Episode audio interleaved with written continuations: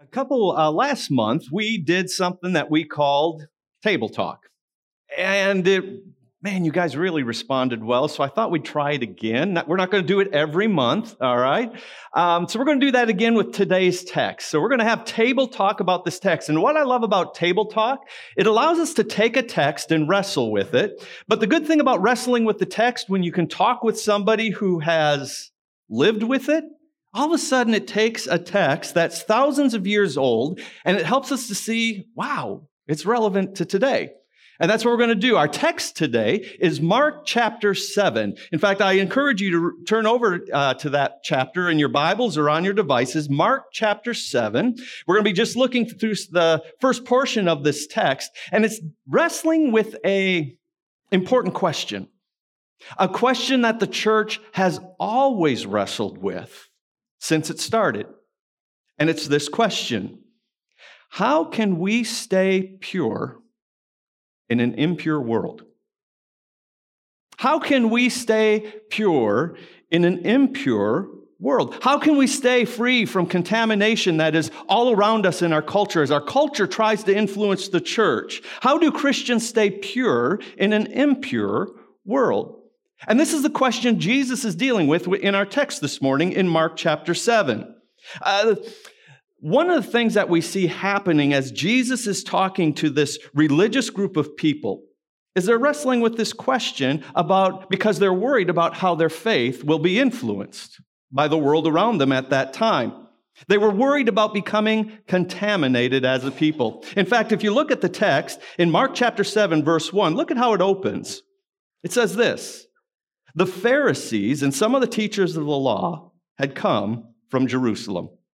Now, right there, we know that this is a showdown. These were religious heavyweights, the Pharisees, and they come from Jerusalem.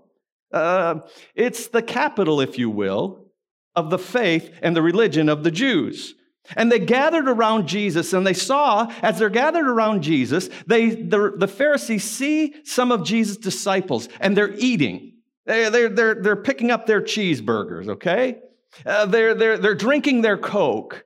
But here's the problem the Pharisees have the disciples never washed their hands. they didn't wash their hands. And as the religious leaders, they flip out. They're, wait, whoa, whoa, Jesus, look at what your disciples are doing. They haven't washed their hands. Now, when we hear that, we think hygienes. Now, hygiene. After church, if your kids start eating without washing their hands, I, I hope we go, wait, let's go. Let's get those scrubbed. Jeremiah's right now going out to make sure his kids wash their hands, right, Jeremiah? It's, it, it, for us, it's a hygiene thing, all right? Because if we don't wash hands, germs are going to get inside us. But for the Pharisees, they're not concerned about hygiene. That doesn't sound, that's not totally true. That's not the issue right here, hygiene. There's another issue, and it's this for the disciples to eat without washing their hands, whatever is unclean in their hands, they take into their bodies. And the Pharisees are like, that makes you unclean. That makes you unacceptable to God. So for the Pharisees, this is about worship ritual. Worship ritual is what it's about. It was the tradition of the Pharisees and the Jews not to eat unless they were, their hands were ceremonially washed. And that's why they call these commands, it's interesting. That is one of the reasons they're going to call these commands um, the commands of the elders. In fact, look at this. When the Pharisees or when the disciples don't follow this, look what it says. It says this Why don't your disciples live according to the tradition of the elders? Underline that phrase, tradition of the elders. That's very key right here. Why don't your disciples live according to the tradition of the elders instead of eating their food with unclean hands? Uh, the tradition of the elders. If you remember from your Bibles, um, in the Old Testament, there, there are all kinds of, there's a Mosaic law. And the Mosaic law could be broken up into three categories, okay? Ten Commandments, The ordinances, and that's everything that we see in Leviticus, Deuteronomy, uh, in the five books of law. A lot of ordinances are there. So that's referring to that. And the third thing it's referring to is the uh, worship system how God's people are to worship, how the sacrifices are to be offered. And these were all written for a very important purpose. In fact, the first five books of law, we could break it down this way. Here are five reasons that they, that they existed. Number one, the law revealed the character of God. It shows us what God is like. God is holy. And these laws show us and reflect the holiness of God. But here's the other thing that the, the law does it shows the sinfulness of humanity. Well, why? Because we struggle to keep the laws. We struggle to keep the God inspired laws in the first five books of the Old Testament. But here's the third thing that the law did it showed us a way for forgiveness to happen through sacrifice. And the fourth thing, it provided, uh, it provided a way of worship for the faithful community. It set us in place a blueprint of what should be done in worship. That was very important for the Israelites. It's important for us. And finally, God's law also provided God's direction for spiritual and physical health.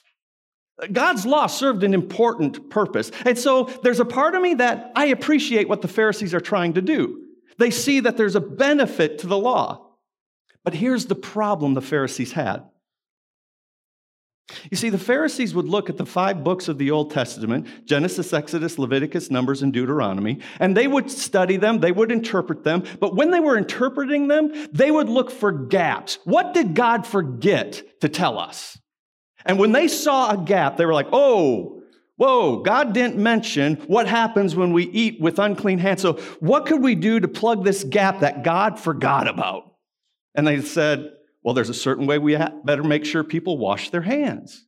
Okay? The intention, all right, the intention was okay, but can you see how quickly that can go wrong?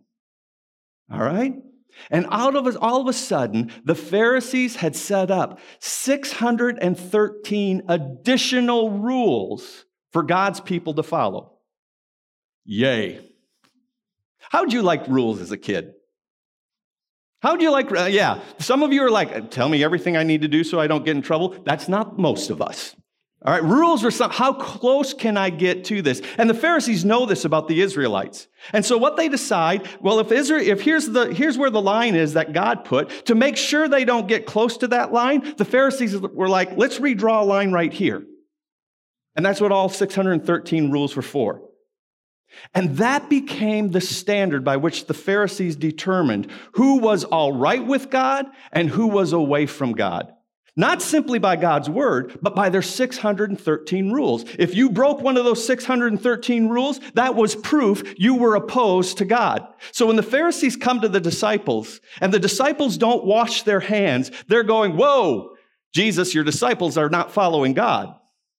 So do you have the tension? That's what we're dealing with here. So let me, let me explain this really quickly. So here's how we can define legalism, because this is what the Pharisees are practicing. Legalism is the elevation of human rules above the authority of God's word. Elevation of human rules above the authority of God's word. Now, we got to be careful with this church because we are guilty of doing the same thing. How do we know? Have you followed social media lately? This is relevant to us, very relevant. So, to help us walk through this, I've invited a friend to join me this morning for table talks. I'm going to ask my friend Monty to come up. You, Glenville, will, will you welcome Monty as he comes up? Monty and I have known each other for, we were talking just before service. It's been probably 27 years. I'm not that old, he is, but uh, it's been a long time. It's been a long time. And we not only did we have a chance to get to know each other, but we worked together for almost 20 years over at Ozark Christian College. And as I was working on this sermon, um, my mind went back to a conversation that we had in your office. I don't even know how it came up. But one time we were sitting in your office and we were discussing things, and you made this statement. And I don't even know if you remember this, but you said, I'm a recovering Pharisee. And that, I was like, in fact, I remember he said that, I said, explain that to me, because I'm a recovering Pharisee myself. And do you remember that conversation? I do remember it, yeah. Um, yeah, I don't remember all the context of it. I I know there was a lot of detail with it, but um, I am a recovering Pharisee, and so um, I think it was out of a context of I was reading a book at the time, mm-hmm. Troy, and um, I don't know how the conversation went that direction, but um, definitely um, tagged me uh, in my life and my story. And uh, I'm great, grateful that I'm recovering and not locked in that. But yeah, I remember, I remember the discussion. So what did that statement mean? What did you mean when you, what resonated about that so much with you that I'm a recovering Pharisee or a recovering legalist? Yeah. Yeah. I think a lot of it just goes back to my family background and my, my faith background. Um, I grew up uh, on the West Coast, grew up in, in Oregon. I grew up in a really small um, brotherhood of believers. Uh, our our uh, our view of who was a Christian and who wasn't a Christian was really really tiny, and um, I think that that really um, sparked the way I thought about things. And a lot of it really was um, theologically um, was uh, had a very narrow view of who was a Christian and who wasn't a Christian and felt like um, we happened to find the truth. Uh, and in that truth, uh, we want to live that truth out uh, to its fullest. And so we started drawing those lines. We started saying, um, this is what gets you into Christ, and this will keep you away from Christ. And and so uh, my view of of Christianity was was really really small at the time. I think. Um, that, that brings up something. So, how explain to me how was legalism used in in your faith practice? So, you had these lines that were redrawn, if you will. How was legalism practiced? Yeah, yeah. I think the the main thing was uh, it really brought uh, a lot of theological discussion with people. Um, uh, man, people from other faith backgrounds, other Christians from other denominations. Um, I, think in my younger years, um, my goal was to try to to have a conversation with them and try to change them, to try to bring the full truth to them around uh, how to become a Christian and how to live the Christian life and how to stay away from the the world and the culture. And um, you know, it was it was toxic. Really, um, it was something that was not healthy at all. So legalism wasn't. Yes, it was used in in protecting about the impurity of the world. But what I hear you saying, it was even used even greater to determine which denominations were of Christ and which ones weren't. Yeah, yeah, that was really uh, sadly how I felt, you know, and um, had a, again that very narrow view. Um, um, thankfully, I uh, had opportunity to um, kind of broaden some of that, and some of that broadening really happened when I was able to come out to the Midwest. I came out to Joplin uh, to go to Ozark Bible College at the time. Um, uh, I was a basketball player, and basketball was a big part of what I loved to do. I played at a junior college and kind of sat a, out, a, a couple years kind of getting my head together. And uh, when I came out to Ozark, um, a lot of it was I had a cousin that, li- that was going to school out here and just was going to be an opportunity for me to grow. And in that, I came out and realized, whoa, there is a whole new order of things uh, expanded and and for instance in in my small little brotherhood out there i knew of one missionary that was a faithful missionary of the gospel, you know, in my growing up. And um, it the world seemed really big. And how are we going to conquer the world if uh, we have one person that's serving? At the time, it was in Pakistan, which was doing a wonderful work. But uh, when I came out and saw here in the Bible Belt and realized that there was so much more uh, that was going on for the kingdom, and uh, my little theology uh, probably wasn't as correct as I thought it was. Uh, it was a whole new world for me. We're, we're going to talk about what it was that really exploded his old theology in just a little bit here. Uh, let's just go back briefly to our text. Look at back at Mark chapter 7 here. Jesus shares his thoughts with the church on this topic of legalism. If you look at verse 6, look at what it says. Isaiah was right when he prophesied about you hypocrites. Can you imagine being one of the Pharisees? And all of a sudden, Jesus is saying, All right, you're the ones Jesus or Isaiah was prophesying about. All of a sudden, you, he'd have your attention. And look what he says These people honor me with their lips, but their hearts are far from me. They worship me in vain. Their teachings are merely human rules. Isn't that interesting? See, let me ask, let's frame it this way. As Christians, I'll be right back. As Christians, what do we believe makes us, puts us in improper relationship with God? This is not a trick question. Uh, think Romans chapter 3, verse 23. What puts us as Christians, what do we put, believe puts us as Christians in an improper relationship with God? Unbelief. Sin, unbelief, all right? Romans 3:23, all have sinned and what? Fall short of the glory of God. That's how we become unclean. Now here's what the Pharisees believed. If I'm walking over to the temple to worship one day and I bump into Let's say I bump into a Gentile or I, a dog comes and jumps on me. Dogs were unclean animals. They weren't like they are here in America where we just love our pup. Uh, Jews, that they were an unclean because they ate dead animals. All right? If I'm walking to the temple to worship and if I simply get bumped by something unclean, I'm out of relationship with God. Okay? Do you hear the difference between the two?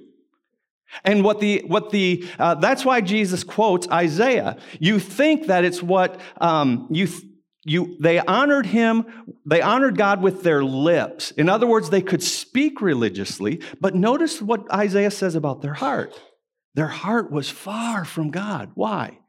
Because the Pharisees believed what made them sinful is what they came in contact with in the world. And Jesus is saying, no, no. In fact, he's going to make this point in just a little bit. What makes you sinful is what's already in your heart. And that's the contrast he's trying to make right here. We've got to understand that as we look at this passage. So as he is having this conversation with them, notice also what he says. Remember what the remember what the uh, how the Pharisees referred to their laws as the tradition of the elders? Remember that? Notice what Jesus says about it. He lowers the value. He calls it human traditions. What's he doing there? He's saying, You Pharisees have way too high of opinion of yourself. You think you've got this holiness all figured out. What you don't understand, Pharisees, is all you've created are human traditions.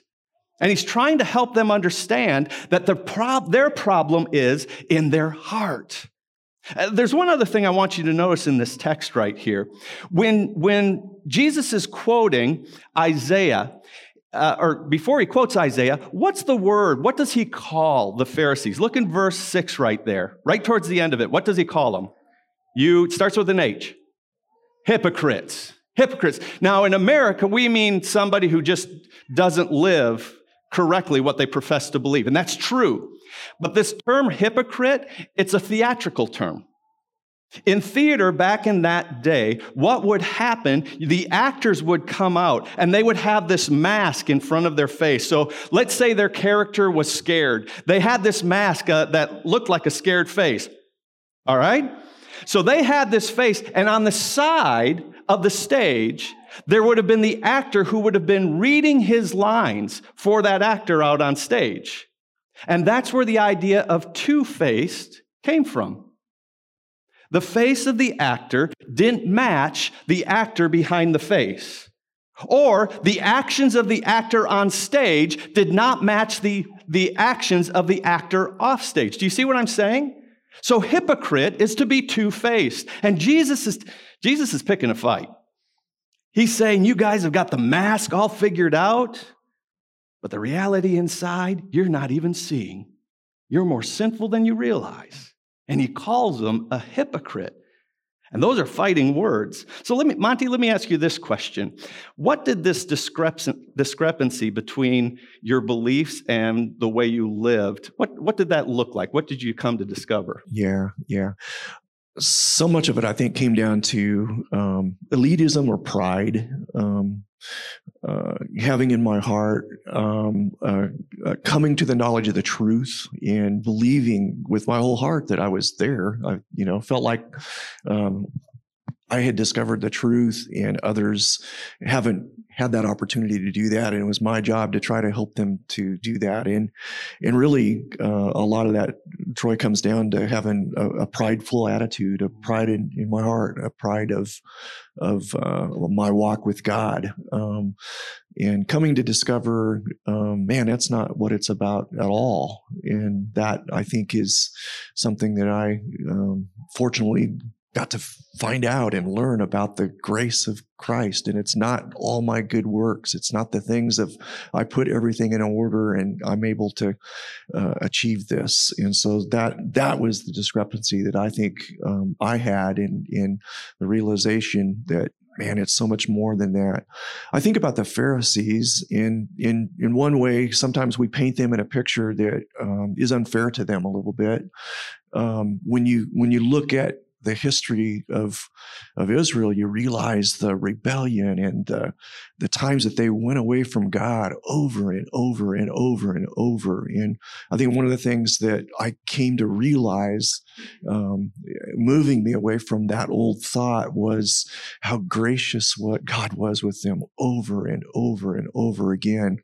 Um, yet the you know the pharisees i think uh, in their minds were saying man we've blown it so many times. We've been rebellious and you know and how can we ever we, you know we've gone into captivity. We've been exiled. We never want to do that again. And so they moved that mark of what god is desiring in your heart.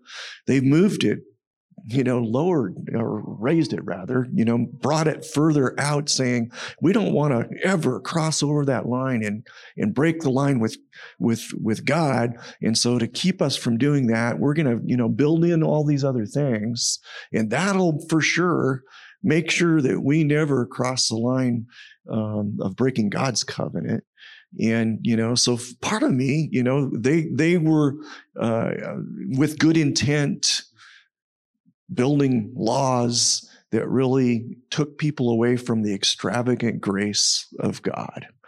God loves us and cares for us and over and over and over. If you'll read through the Old Testament to see how often God hangs around and goes after his people um, it is amazing. And so that that's the difference. I think that I had a fresh view of of God's kindness and graciousness, and um, and and prior to that, I I was hung up on little itty bitty things that were so far removed from the heart of God and where He was um, wanting me to be.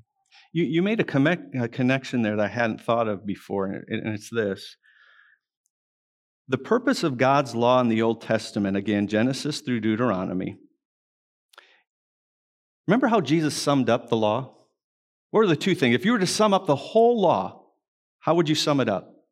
Love the Lord your God with all your heart, soul, and mind. And what's the second greatest commandment? Love your neighbor as yourself. Notice how the intention is love. Listen to me, church.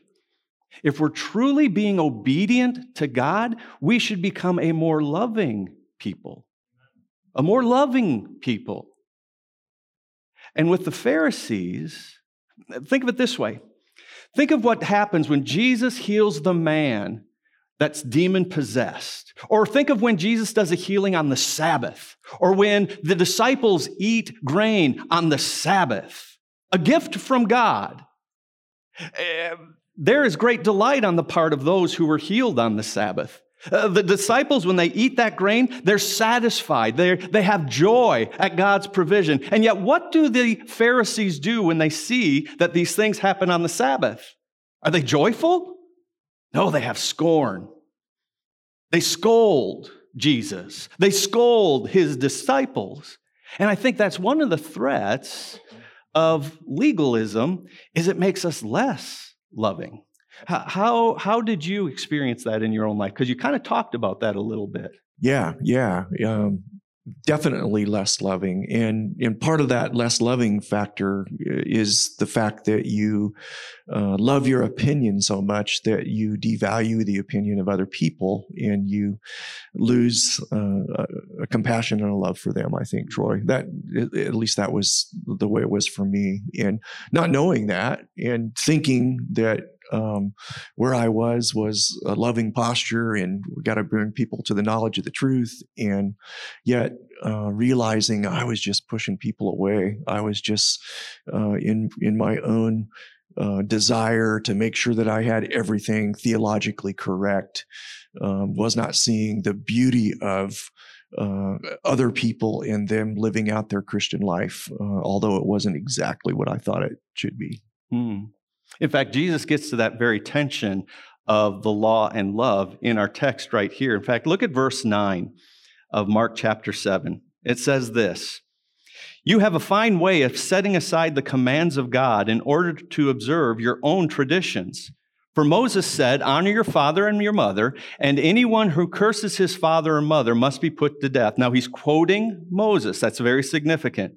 But, Jesus says, you say that if a man says to a father or mother, Whatever help you might otherwise have received from me is Corban, that is a gift devoted to God, then you no longer let him do anything for his father or his mother. Now, let's just unpack this briefly so you understand what's happening here. Remember what drives all the other laws hang on these two hooks loving God, loving others.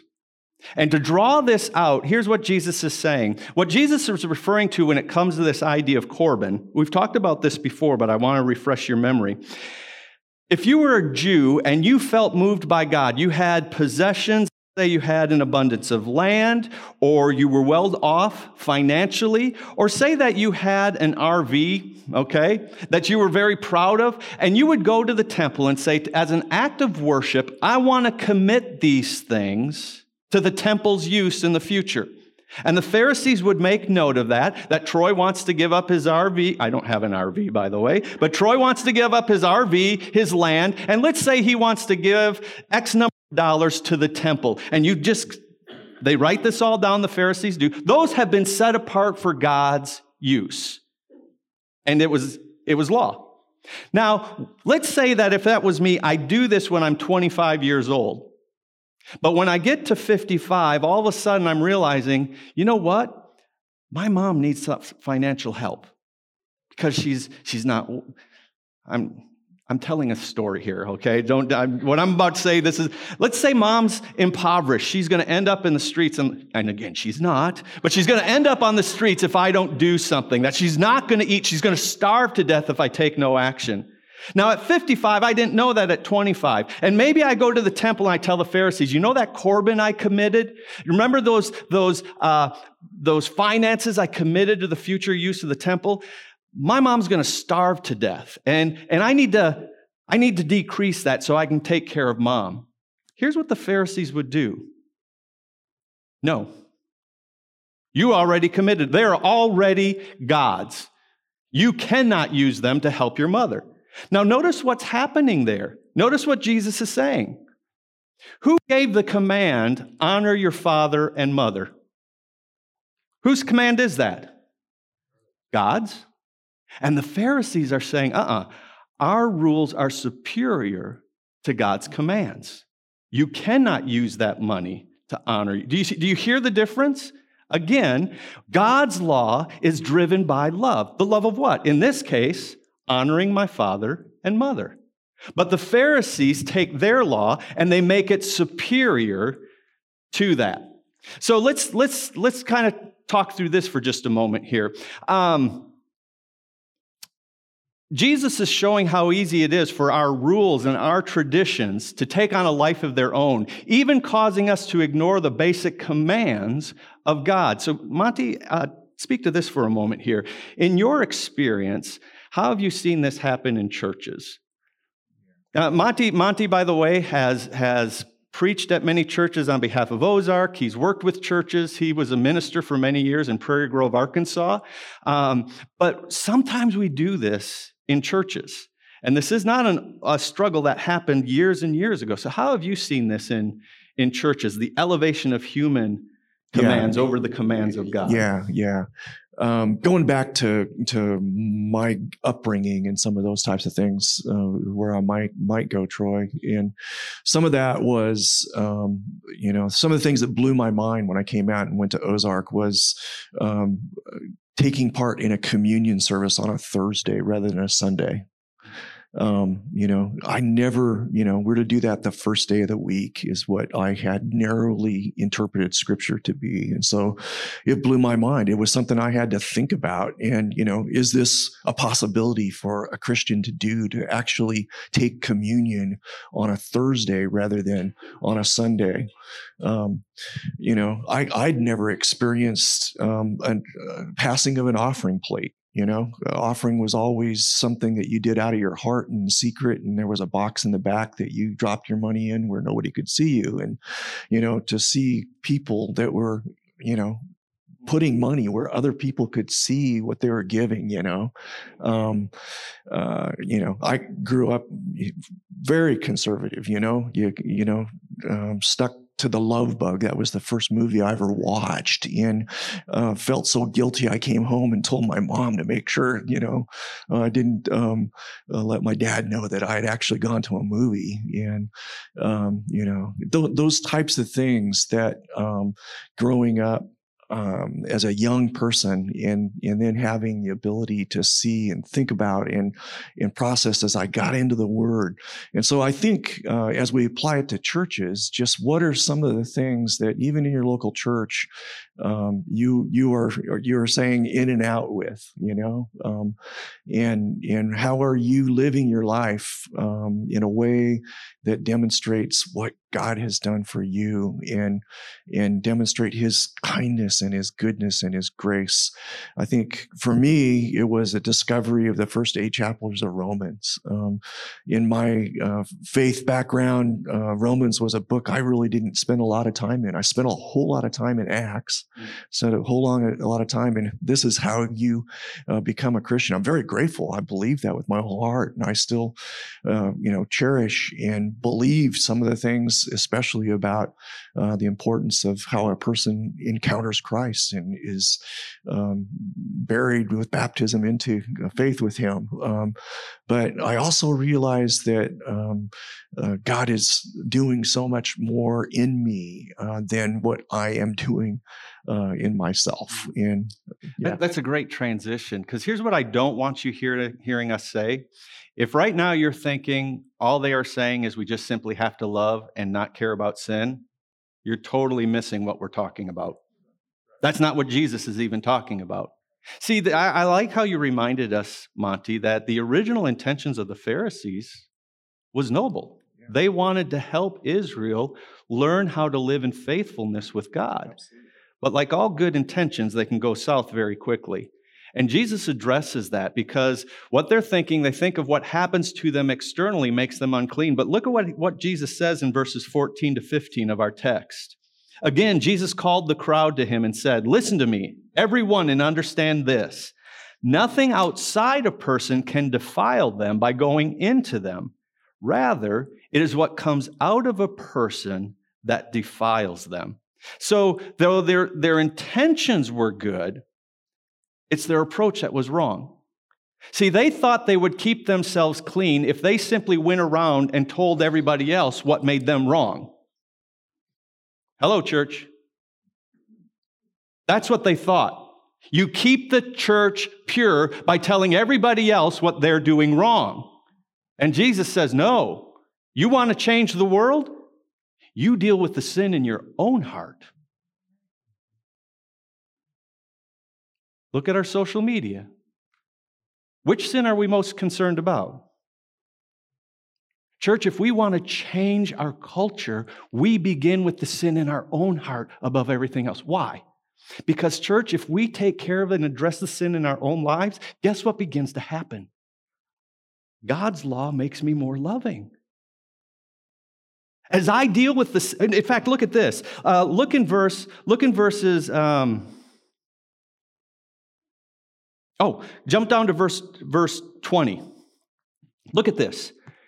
Jesus says, he went on, what comes out of a person is what defiles them. Now, notice this list. For it is from within, out of a person's heart, that evil thoughts come sexual immorality, theft, murder, adultery, greed, malice, deceit, lewdness, envy, slander, arrogance, and folly.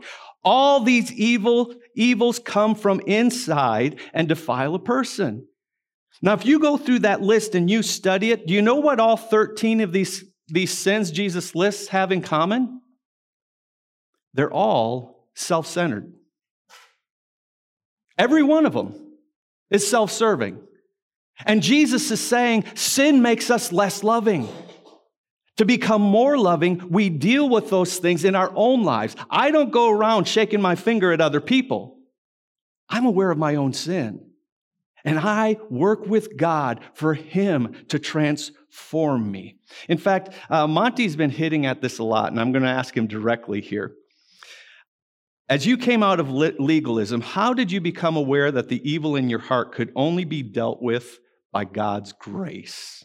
Yeah, yeah. Oh man, that's a great question, Troy. And and uh, just for me, the realization um, of of God's character and who He is and how much He loves me, and um, I'm living my life because of how He has loved me. And uh, I think um, for me, um, understanding and, and a lot of it if you will just look to scripture and and especially the old testament uh, at again i've mentioned it just how much he's chasing after his people who were so rebellious have you ever noticed in scripture have you ever noticed as you read that old testament and you're looking at the people of god how how often they just walked away from him and they defiled him and had idols and you know their their abandonment of his grace and provision and love. And and i think that for me uh, a new reality a new understanding a new um, uh, scope of God's love and care for me. I am a sinner. I am in need of His grace. I cannot do it on my own. And I want to uh, reciprocate my love to him because he first loved me and um, that that is the the true message that um, brought me uh, out of my legalism and into a fuller walk and a fuller view of how much God loves me.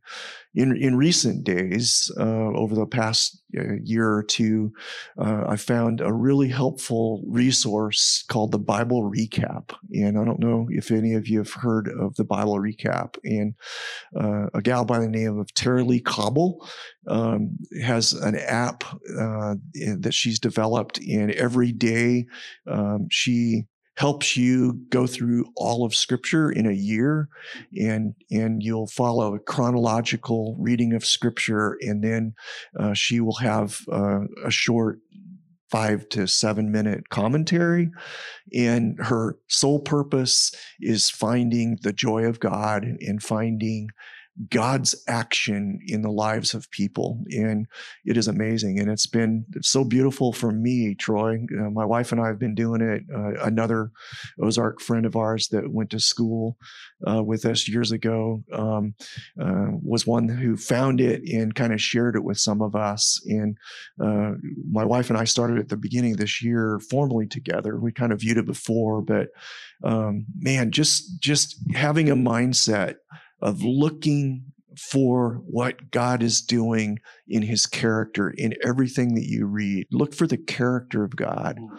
And when you see that, it will overwhelm you with his love and graciousness for you and his wanting to remove sin from you, his ability to remove sin from you, his ability to put his Holy Spirit in your life and allow you to live and love in, in beautiful ways. So that would be a practical way that I would really encourage people um, uh, to, to, to begin to view um, God's graciousness and his love and how it extends and gets past some of the minute time type of thinking that sometimes we might come away with. What's the name of that app again? I was, by the way, I wasn't checking messages. I was making sure I would remember what that app was. It's called the Bible Recap. The Bible Recap. Recap. And um, yeah, I would really, really highly recommend it. I, yeah, I haven't mentioned that to you before, Troy, but yeah, been something that's been great in my life. Grace is huge. Grace is huge. In fact, would you thank Monty for joining us this morning? I just want to close with this. Many times we think grace is synonymous with forgiveness. Grace is bigger. Grace includes forgiveness, but the second thing about grace that we need is that it's an empowerment to do it again. To do what? Pursue God faithfully. And not only do we pursue God faithfully, but He gives us the Holy Spirit to help us in that journey. You cannot overcome a legalist heart without the intervention of the grace of God. Got to have the grace of God. And people, that begins with Jesus Christ. It begins with Jesus Christ. We're going to pray and we're going to head into the rest of our time of worship. But I hope this has been an encouragement to you because the world the world will respond to what we have in offering them when they see how we love one another. And that begins by addressing the sin in our own hearts, not wagging our finger at others. Let's pray. Heavenly Father, you are good. And we just thank you so much for your word and Jesus, the true authority of the universe, who shows us how it is that we should live. Lord, may we follow his teachings. May we pursue his way of life, that the world will know that we are your children. Why? Because of how we love one another, because of how we meet others that we disagree with. And out of love, Lord, we can disagree because they see that we're working on our own hearts. And I pray that our transformation, our transformation in Christ, is what gives us the authority to speak to them about the love of Jesus who wants to change them. Lord, help us in this. In Jesus' name, amen.